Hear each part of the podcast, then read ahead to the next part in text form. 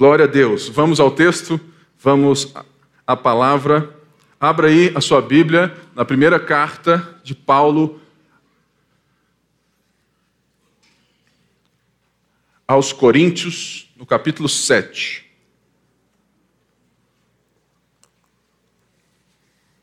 Antes,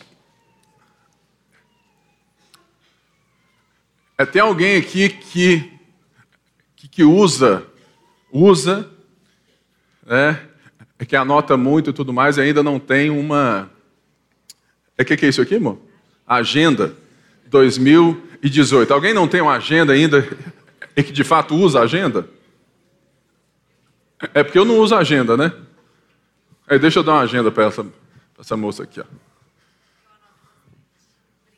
É, minha pregação não é boa, mas você pode anotar. Glória a Deus. Irmãos,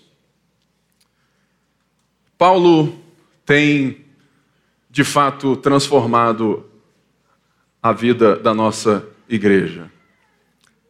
Eu estava é, conversando é nessa, acho que foi quarta-feira, é com o Bruno Arruda aqui na igreja. E ele me disse algo que foi muito chave para mim assim. É, segundo ele, o Clélio entendeu por que, que nós escolhemos essa carta. E de fato nós temos várias coisas, mas uma das coisas que nós escolhemos essa carta, porque essa carta trabalha com o nosso orgulho. E uma das coisas que nós não, não podemos ter é o orgulho de quem nós somos como se fôssemos melhores do que os outros. Porque, de fato, quando Paulo vai tirando todos os excessos das nossas vidas, ele vai centralizando o nosso inteiro ser a partir da cruz de Cristo, é aonde nós vamos enxergar que os dons espirituais, que a nossa vivência de igreja, que Lagoinha Mineirão não possui mérito nenhum em si mesma. Portanto, essa carta ela tem nos dado humildade, porque ela também tem mostrado os nossos excessos. Eu vejo que depois é, é, é que nós é, é, começamos a de fato viver essa carta na nossa igreja. Nós estamos nos arrependendo mais. Por isso, nós necessitamos de relembrar que todas as coisas que vimos e ouvimos até então, elas devem trazer Cristo ao centro da nossa vida e principalmente agora, aos centros das nossas relações. Nós vimos que Paulo, ele trata de fato, a partir do capítulo 6 e no 7, as nossas relações de poder no casamento, no sexo. E a grande verdade é que todos nós temos lidado com três coisas grandes é da vida que vão determinar como a sua vida é: poder, dinheiro e sexo. A maneira como você enxerga essas três coisas determina a forma como você se entrega ao mundo. E eu não sei você, mas o mundo de hoje não tem esperança no futuro. O mundo de hoje não tem uma esperança num porvir, mas sim um sentimento de incerteza e de incapacidade quando eles mesmos tentam, pelas suas próprias forças, construírem um mundo melhor. E de fato, nós vemos por todas as eras, por todos os tempos, que o homem tem tentado construir um céu na terra, mas ele sempre esbarra no orgulho que ele tem ao enfrentar o poder, o dinheiro e o sexo. A relação que ele tem com essas coisas. E muitas vezes, isso é uma coisa triste, a igreja começa a reverberar esses discursos do mundo, de um pensamento não cristão, e a igreja vai sendo, ou seja, contaminada com a mesma avidez por poder, a mesma avidez por dinheiro e a mesma avidez por sexo. Veja bem, aonde que nós evangélicos temos sido de fato mais mais vergonhosos? Aonde que os nossos escândalos têm mais levado o mundo a não nos considerar como diferentes? São nessas três áreas. Por quê? Porque todo homem tem um problema com poder que Cristo precisa resolver, porque o cristão não é aquele que ganha a Deus, mas aquele que se rende a Ele. Todo, todo mundo tem um problema com dinheiro, porque muitas vezes, quando não há possibilidade ou quando nós não temos uma visão, uma esperança do futuro, nós vamos fazer do presente aquilo que vai dizer quem nós somos. Logo, o dinheiro, ele se torna a máquina que, nos, que de fato nos desenvolve. E isso vai nos dizer quem nós somos e qual é a nossa personalidade. A ponto das igrejas, muitas vezes, considerarem aqueles ricos como os mais abençoados. Ó, oh, esse irmão chegou de BMW. Deus colocou a mão na vida dele. Irmãos, isso tudo está no sabe, isso tudo está no nosso inconsciente. E nós vimos a partir do último culto, dos últimos dois cultos, a relação entre esperança e sexo. E vimos que de fato o sexo estava sendo visto justamente nessa igreja de Coríntio a partir de dois excessos vindo do pensamento grego de Platão. Lembrem que no pensamento grego as coisas espirituais, sobrenaturais são boas.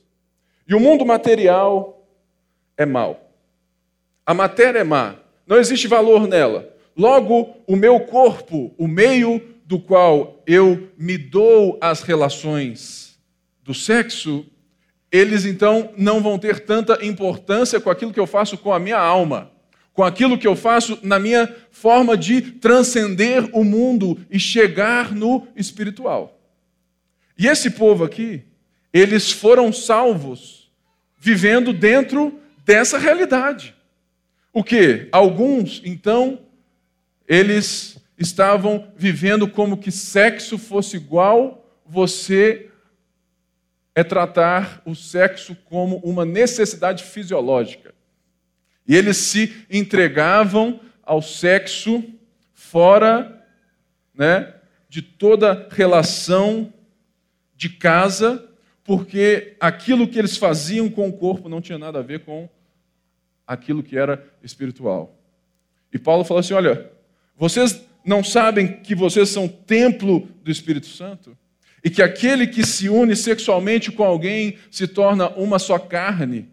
E nesse ponto, Paulo não está aqui dizendo carne como corpo físico, mas carne no termo bíblico do sarx, do grego, que quer dizer uma só pessoa. Ou seja, você não sabe que quando você se une sexualmente com alguém, você se torna uma só pessoa, você de fato está tendo algo muito maior que físico, mas de um âmbito totalmente espiritual. E no capítulo 7, Paulo vai é tirar o outro excesso, que é o excesso que muitas vezes nós temos, de achar que eu tenho que me livrar das relações, que eu tenho que, de fato, me livrar de esposa, esposa e filhos para que eu seja mais crente. Ou seja, é como que se hoje você vivesse aqui na Lagoinha, viesse aqui todo dia e tudo mais, pastor, eu nunca vivi uma vida espiritual tão boa. Aí de repente toca meu telefone lá em casa. É a sua mulher. Falou assim, pastor, no céu, a igreja é um céu para ele, mas em casa esse homem é um inferno. Por quê? Porque ele está levando a vida de uma forma dualística. Ele está dividindo o santo do secular de uma maneira que ele não considera as relações afetivas, o casamento como algo espiritual. Logo, ele vai se deturpando e tudo vai se perdendo e tudo perde o valor. Nós vimos que tudo é espiritual. Eu disse que o sexo é um espelho de algo muito maior, de uma relação, de um casamento muito maior, da esperança que nós cristãos temos em Jesus Cristo. Esse mundo, ele não tem certeza daquilo que espera, logo ele corre atrás para tentar fazer algo. Mas nós, que estamos em Cristo, temos que viver essas três áreas: poder, dinheiro e sexo, e no nosso caso hoje o sexo, a partir de uma certeza, de uma esperança e de um casamento muito maior que está sendo arranjado pelo Espírito no nosso meio, como noiva, e que o noivo voltará para transformar o nosso corpo em corpo de glória. E é a partir disso, então, que o sexo é visto como algo sagrado e como algo que não é somente uma coisa de autorrealização e de autossatisfação. O sexo é uma coisa de autodoação. Por quê? Porque Paulo deixa muito claro que quando eu tenho relações sexuais dentro do casamento, eu não estou somente matando, sabe, coisas físicas, mas eu estou renovando os meus votos de doação inteira àquela pessoa. Assim como nós estamos quando nós ceiamos com Cristo, nós estamos renovando a cada dia os nossos votos. E não é que teve uma irmã da igreja que virou aqui no culto e falou assim: é, se o sexo é espelho de uma ceia e a ceia na igreja é uma vez por mês, ela virou e falou assim: É, meu querido, é, é, é só uma vez por mês.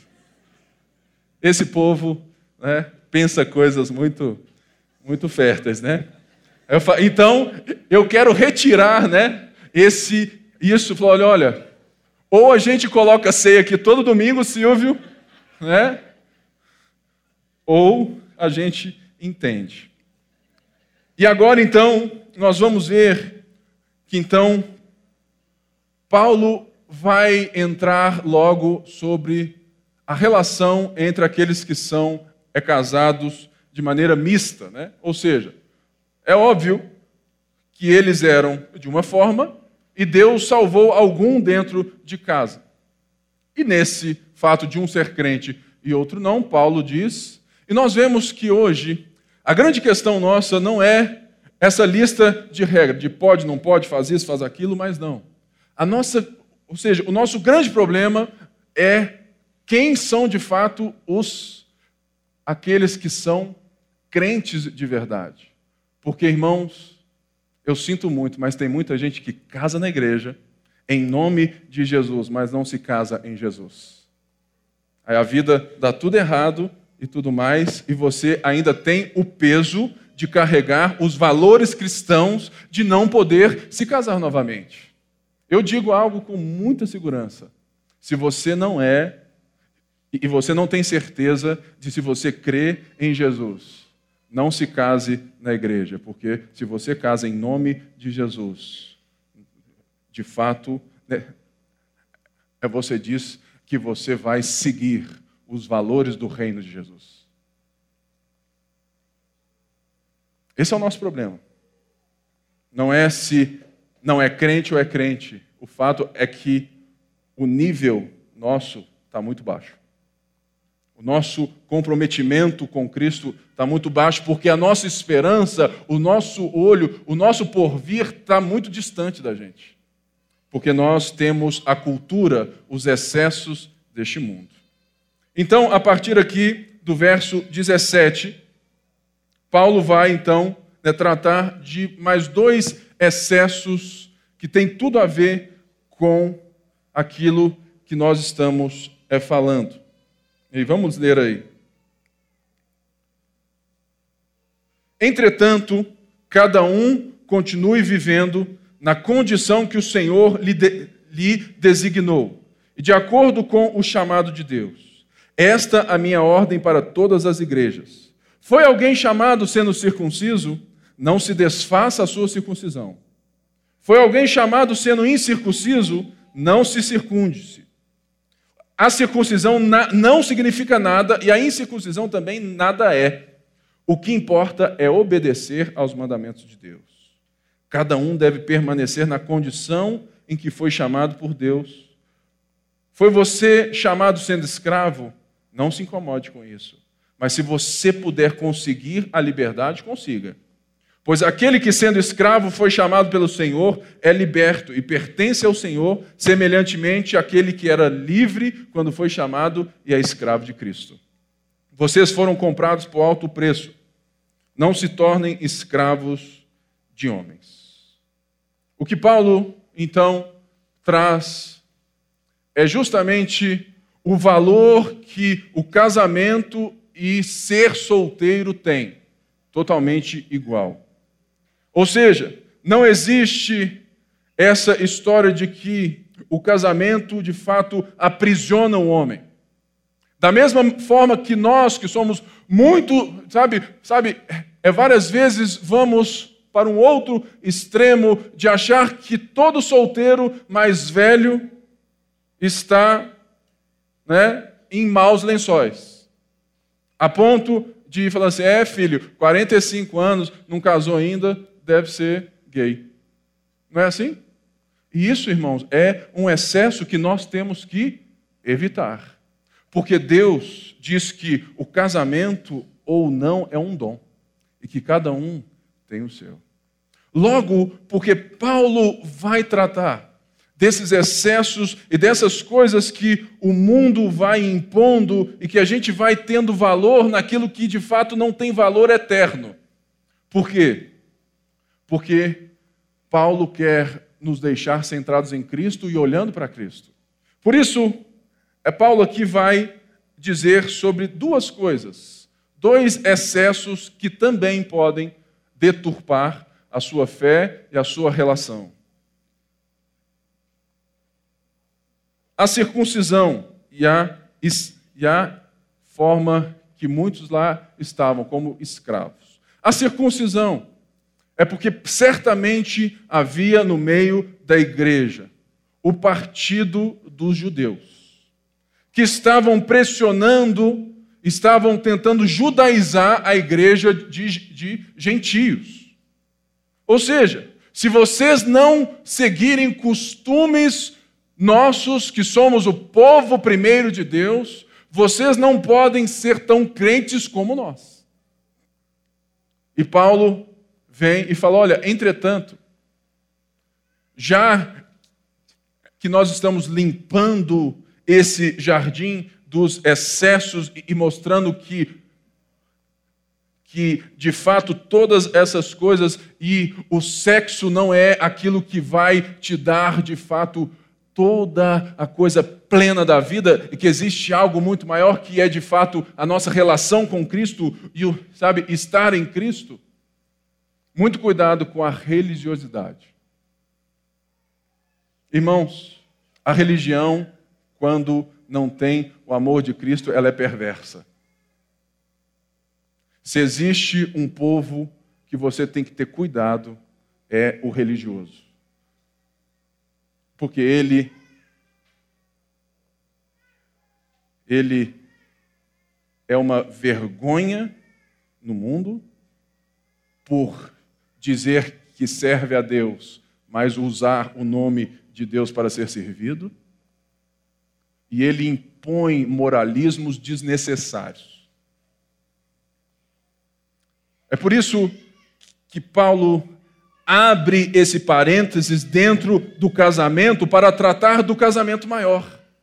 Ou seja, existe outros excessos no casamento da nossa esperança do porvir com Cristo que também podem afetar os nossos relacionamentos. E um deles é esses fatos de que muitas vezes nós estamos nos judaizando, tendo essa lista de regras e achando que por termos certas marcas, por termos certas coisas que Cristo não nos ordena, nós vamos ser mais aceitos por Deus. Deus me aceita mais porque o meu tataravô era judeu. Gente, para de bobagem. Nós somos gentios. Nós somos um povo que não tem e que não precisa ter nenhuma raiz no judaísmo. E nós não precisamos observar nada deles, porque Deus veio para nós também. E isso é uma coisa muito séria. Porque nós, crentes, estamos também tendo as nossas listas para as pessoas. É impressionante quando muitas vezes chega gente aqui na nossa igreja, em vez de, de ensinar os fundamentos da fé, nós vamos moralizar essa pessoa. Né? Não pode beber, fumar, não pode isso, não pode aquilo. E, de repente, vinha, sabe, É vir alguém todo feliz aqui para a igreja e chega alguém todo vestidinho de crente, mas de fato está oprimido. Irmãos, vamos parar de oprimir as pessoas pela religião. Deixa o Espírito Santo transformar as pessoas no processo e no tempo delas. Nós somos. Ó, tá pentecostal hoje, hein? Então pode aplaudir. É por aí. Sabe por quê, irmãos? É difícil, mas cada pessoa aqui tem um tempo e um, e, e um tempo de processo com Deus. Não significa é que nós vamos aceitar qualquer comportamento de crentes mais velhos. Essa é a grande diferença do de quem? Do religioso e do novo convertido. Irmãos, se você é crente velho, toma vergonha na sua cara. Toma vergonha na sua cara. E vai ser luz para esse mundo. E para de moralizar as pessoas com aquilo que não leva as pessoas até Jesus. Mas existe um outro excesso também. É o excesso social. Naquela época, a maioria da igreja era formada de escravos. A maioria. E pensa bem, o partido de Apolo, lembra do Apolo? Alguns são de Apolo? Provavelmente esses eram a turma dos ricos. Dizem aí que é a turma da Lagoinha Mineirão, né? Nunca vi o povo, né, Lagoinha Mineirão é igreja de rico. que bobagem, né, gente? Esse povo não tem mais o que falar da gente, é falar bobagem. Mas é assim mesmo. Ou seja, o excesso social também é escravagista. Quando nós passarmos e quando nós nos relacionarmos com as pessoas pelo fator social delas, nós estamos nos escravizando a valores que Jesus derrubou. Ou seja, se você é escravo, Fique tranquilo na condição, porque agora o seu olhar para o porvir, o seu olhar para o futuro, a maneira como você tem a esperança de Cristo, aquilo que de fato importa para você, a nova cidade que está sendo feita, um novo povo construído, esse é o seu olhar para a sua condição. Entretanto, então fiquem tranquilos na vocação, no chamado, na condição que vocês têm, não não se preocupem com status social, status religioso, não se preocupem com status civil.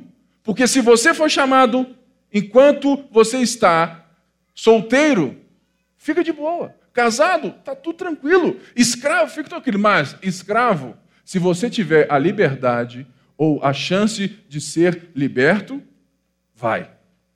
Porque Cristo nos chama para não sermos escravos dos homens. Mas tem muito livre que se torna escravo escravo de justamente desses excessos. É por isso que todo pensamento religioso que não desemboca no arrependimento da nossa autossuficiência, quando nós reconhecemos que nós necessitamos de alguém externo para nos salvar, mas cedo ou mais tarde isso se tornará em escuridão, em escravidão. E da mesma forma, se nós entendemos que aqueles escravos agora eles tinham a certeza de um futuro liberto, eles não precisariam se identificar e se valorizar a partir de uma condição temporária.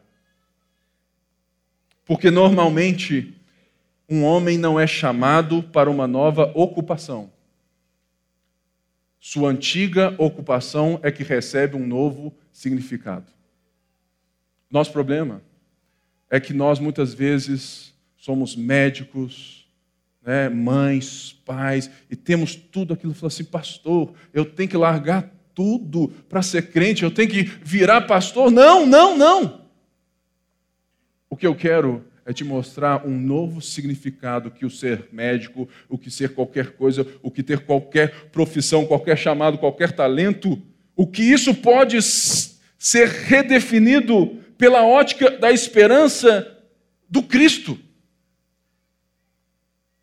Meu trabalho secular é ser professor. Ou seu grego? Seu platônico? Ou seu daltônico, né? Olha, volta para o centro. Tudo é de Deus, tudo é santo. Ou você não sabe que o, o corpo é templo do Espírito? Não existe meu trabalho secular. Não se escravize na sua liberdade mas deixe com que a sua, com que a sua liberdade o torne escravo de Cristo, porque Cristo é justamente aquele que vai redefinir a nossa vida naquilo que realmente importa. A pior coisa que tem é quando você é forçado a ser alguém diferente daquilo que você consegue ser. Eu quero ser igual ao Pipe. Não tenta não, que é difícil demais. Porque ser gago não é bom. Então fica de boa aí. Ah, eu quero ser igual fulano de tal, igual fulano. Ah, eu gosto daquele jeitinho da Abel. Irmãos, valorize o seu jeitinho sendo ressignificado, remoldado na ótica do Evangelho. A pior coisa que tem é quando a igreja oprime as pessoas a ter o currículo que a gente acha certo. Quando Paulo vai tratar mais para frente da multiplicidade dos dons. Ó, oh, irmão Clélio vem de short para a igreja. Pode vir todo mundo de short aqui, querido, de, sabe? Venha do jeito que você se sente em casa, porque aqui é a sua casa. Pastor veio de boné. Deixa o cara de boné. Ou seja, vamos parar de fazer dos excessos a nossa fé e deixar com que a nossa fé se torne incipiente, porque nós só temos excessos e não temos fundamento. Porque Cristo elimina qualquer separação racial, financeira e de status social quando nos chama todos de irmãos. Aqui não tem mais rico e mais pobre. Aqui tem irmão. É rico, seja generoso. É pobre, deixa o orgulho de ser pobre. Porque é impressionante o tanto de pobre orgulhoso. Eu me orgulho da minha pobreza. Querido, aqui não existe nem preto nem branco, nem azul nem vermelho. Aqui não existe judeu nem grego. Aqui não existe nordestino ou sulista. Aqui não existe rico ou pobre, aqui não existe qualquer diferenciação racial, financeira e de status civil. Aqui somos todos irmãos. E se você quer me tratar, me trate como irmão e não como pastor. Porque eu, eu tenho o dom pastoral. Esse não é meu título e esse não é meu nome. Meu nome é Luiz Felipe e você não precisa me chamar de pastor, porque eu sou seu irmão. O seu dom não é o que te define. O que te define é o Cristo que te salvou. E Paulo então vai, de fato, voltar ao assunto né, relacional. E aqui no versículo 24, ele diz assim: Irmãos, cada um deve permanecer diante de Deus na condição em que foi chamado. Quanto às virgens, não tenho o mandamento do Senhor, mas dou meu parecer como alguém que, pela misericórdia de Deus, é digno de confiança. Por causa dos problemas atuais, penso que é melhor o homem permanecer como está. Você está casado? Não procure separar-se. Está solteiro? Não procure esposa. Mas se vier a casar-se, não comete pecado. E se uma virgem se casar, também não comete pecado. Mas aqueles que se casarem enfrentarão muitas dificuldades na vida. E eu gostaria de poupá-los disso. Love you, baby. O que quero dizer é que o tempo é pouco. De agora em diante, aqueles que têm esposa vivam como se não tivessem.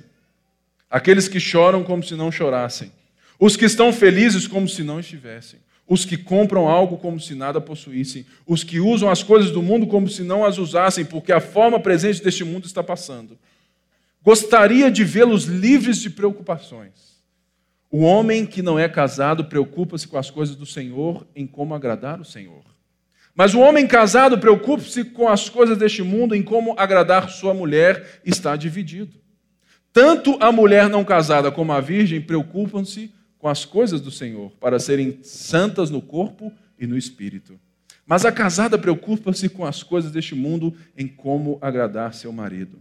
Estou dizendo isso para o próprio bem de vocês não para lhes impor restrições, mas para que vocês possam viver de maneira correta em plena consagração ao Senhor.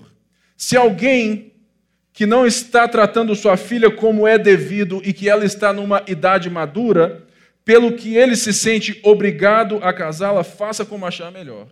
Com isso não peca, deve permitir que se case. Contudo, o que se mantém firme no seu propósito e não é dominado por seus impulsos, mas domina sua própria vontade e resolveu manter solteira sua filha, este também o faz. Obrigado, Josias. De modo que aquele que dá sua filha em casamento faz bem, mas o que não a dá em casamento faz melhor. Agora já era. A mulher está casada a seu marido enquanto ele viver. Mas se o seu marido morrer, ela estará livre para se casar com quem quiser, contanto que ele pertença ao Senhor. Em meu parecer, ela será mais feliz se, se permanecer como está. E penso também que tenho Espírito de Deus. O que Paulo vai dizer aqui não está contradizendo tudo aquilo que ele já disse. Por isso que eu quero, de forma rápida, mais, mais uns dez minutinhos, te dar aquilo que o texto não fala, mas ele fala. Porque as coisas que a gente leu aqui estão muito claras. O que eu quero dizer é: o que Paulo está dizendo aqui é revolucionário. Porque naquela época não havia sucesso, ou seja, não havia qualquer forma de você ter sucesso, sabe, meu sucesso. Tudo naquela época era a partir da família. Ou seja, o nosso sucesso vinha do nosso lar. O meu sucesso era parte da minha família. Não havia a concepção individualista, pós-moderna e moderna que nós temos da vida, do meu sucesso, do meu dinheiro, do meu carro, da minha casa e o resto da poupança. Não havia isso. Portanto, alguém que era mais velho e não se casou era mal visto. Era mal visto.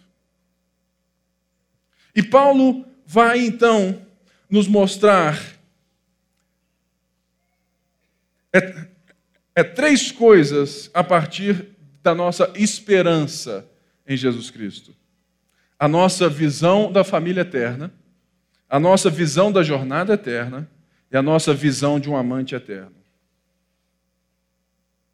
Nosso problema, e é isso que, que Paulo vai é deixar aqui é que a nossa visão quanto à nossa esperança, a nossa certeza do porvir, ela é tão mundana que a gente continua a eleger o nosso casamento ou o nosso não casamento com aquilo que vai nos dar felicidade ou não. E Paulo vai e fala assim: olha, isso aí está fácil de resolver, mas existe algo que eu estou dizendo que vai nos julgar a coisas muito maiores. E é isso é que ele diz, é quando ele diz que que o tempo é pouco. Diz assim: o que quero, aquilo é que de fato eu quero lhes dizer é que o tempo é pouco. De agora em diante, aqueles que têm esposa vivem, vivam como se não tivesse. Quando nós temos uma, uma forma ou de fato nós fomos ver a vida e os nossos relacionamentos agora, diante da perspectiva futura da família eterna de Deus, nós vamos parar de valorizar de forma eterna aquilo que é eternamente inútil. E é isso que Paulo fala: olha, aqueles que vivem dando valor a isso, aqueles que dão valor a essas coisas, olha, existe uma perspectiva que é muito maior e o tempo é pouco. Por quê? Porque nós vivemos na sobreposição de duas eras. Ou seja, o nosso entendimento de que Cristo vem duas vezes muda a forma como que nós vamos ver a vida estar ou casados ou solteiros. Mas nós damos tanto valor no casamento dentro da, sabe, aqui dentro que os solteiros quase morrem aqui. Ou seja, é, Cristo veio e deu um novo tempo da era do Espírito. Mas, ao mesmo tempo, nós continuamos na era do pecado e da morte. Ou seja, é a sobreposição de duas eras. Eu já sou salvo, eu já sou filho, mas ainda não. Por quê? Porque Cristo ainda não voltou para consumar todas as coisas. E é justamente nessa superposição, ou sabe, que nós temos que entender que o tempo é pouco. Ou seja, o tempo é pouco para ficar preocupado com as coisas dessa era. Não que o mundo vai, sabe, ser todo deixado para trás, mas que, que, todo que todas as coisas vão ser renovadas em Cristo. Logo, nós necessitamos entender que o tempo presente aqui não é que Paulo está falando assim: olha, eu acho que Cristo vai voltar amanhã, então eu vou de fato viver só para Jesus, porque nada disso aqui é, vale a pena. Não é isso que Paulo está, de fato, dando, sabe, aqui na carta. Porque o termo que Paulo fala, que as coisas deste mundo estão passando, é um tempo perfeito presente. É justamente esse tempo de que de fato, essa era do pecado e da morte está para terminar. E a nossa maneira de nos relacionarmos com as coisas deve agora se sobrepor à era do Espírito, à era de Cristo, ao novo tempo, à nova criação. Logo, aquilo que eu valorizava demais no meu emprego, eu tenho que valorizar de menos. A minha, sabe, nossa, eu estou tão ansioso, fique menos ansioso, porque por você ter a esperança da família eterna, você enxerga as coisas muito menores que elas são. Esse é o ponto aqui. Olha, não tratem o casamento ou não casamento como a tábua da salvação da sua vida. Menos, bem menos. Porque existe um casamento muito maior, existe uma família muito maior que nós devemos viver a partir dessa realidade e não das realidades que vão se passar. Logo, o futuro aqui ele é de fato testemunhado tanto por casados quanto por solteiros. Porque Deus não abandonou o mundo, mas nós temos uma família eterna, estamos livres de, tanto, de todas as coisas que são excesso, de achar que só aqueles que estão de fato casados é que têm valor, ou aqueles que, de fato são livres, não têm esposa, é que têm valor. Mas, se você está solteiro, aproveite para viver na ótica da vida eterna. Por quê? Aí Paulo vai falar algo maravilhoso, que é a jornada eterna. Por causa dos problemas atuais, penso que é melhor o homem permanecer como está. Mas aqueles que se casarem enfrentarão muitas dificuldades na vida. O que Paulo está, de fato, aqui está sendo realista. Porque uma jornada a dois é uma jornada de conflitos. O mito da pessoa certa é um é um mito. Por quê? Porque se eu acho que há 12 anos atrás eu tinha me casado com a Débora certa, a partir do momento que ela se entregou a mim e eu me entrego a ela, ela não é mais a Débora com que eu me casei. Por quê? O nosso relacionamento vai transformar quem ela é. Eu sou 12 anos. É, tem 12 anos é que eu me caso com Déboras diferentes. Por quê? Porque a minha ação na vida dela a transforma. Logo, a maneira de olhar o casamento é justamente de estar apaixonado pelo futuro da pessoa e não pelo presente. Eu sou apaixonado por aquilo que Cristo pode fazer na vida da Débora a partir da minha vida, e por isso eu me dou a ela. Mas isso é difícil, é conflituoso. Por isso Paulo falou: olha, casamento dá trabalho. Você fala assim, é pastor, todo mundo sabe. Por quê? Porque Paulo quer desmitificar esse romance do casamento. E ele quer falar assim: olha, para de colocar nas suas relações afetivas o final da sua vida.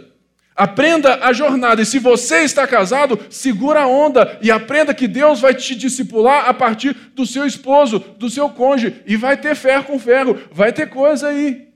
Ah, não, pastor, eu casei para ser feliz. Então você não está entendendo as coisas.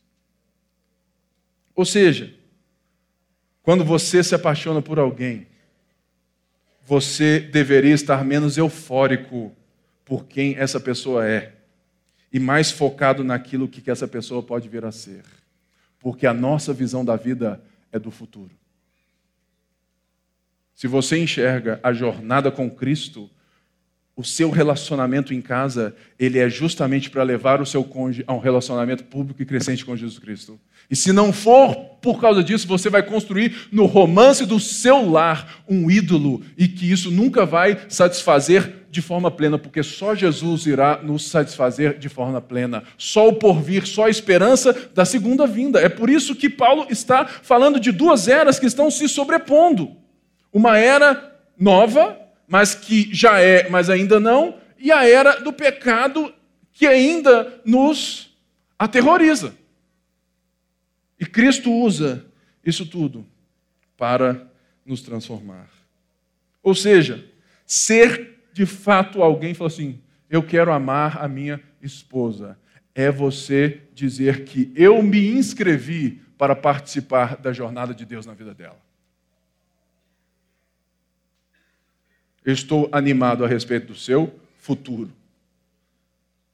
Esse é o entendimento da jornada que faz do casamento uma jornada alegremente difícil. E para é, fecharmos, nós temos que ter a visão do amante eterno.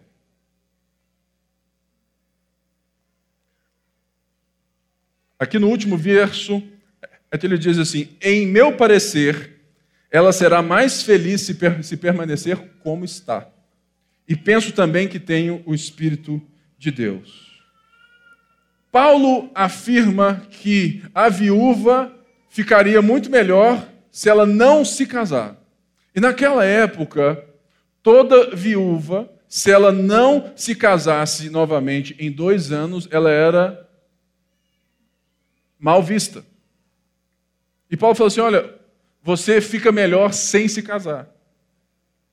João 4 vai dar isso muito claro para nós.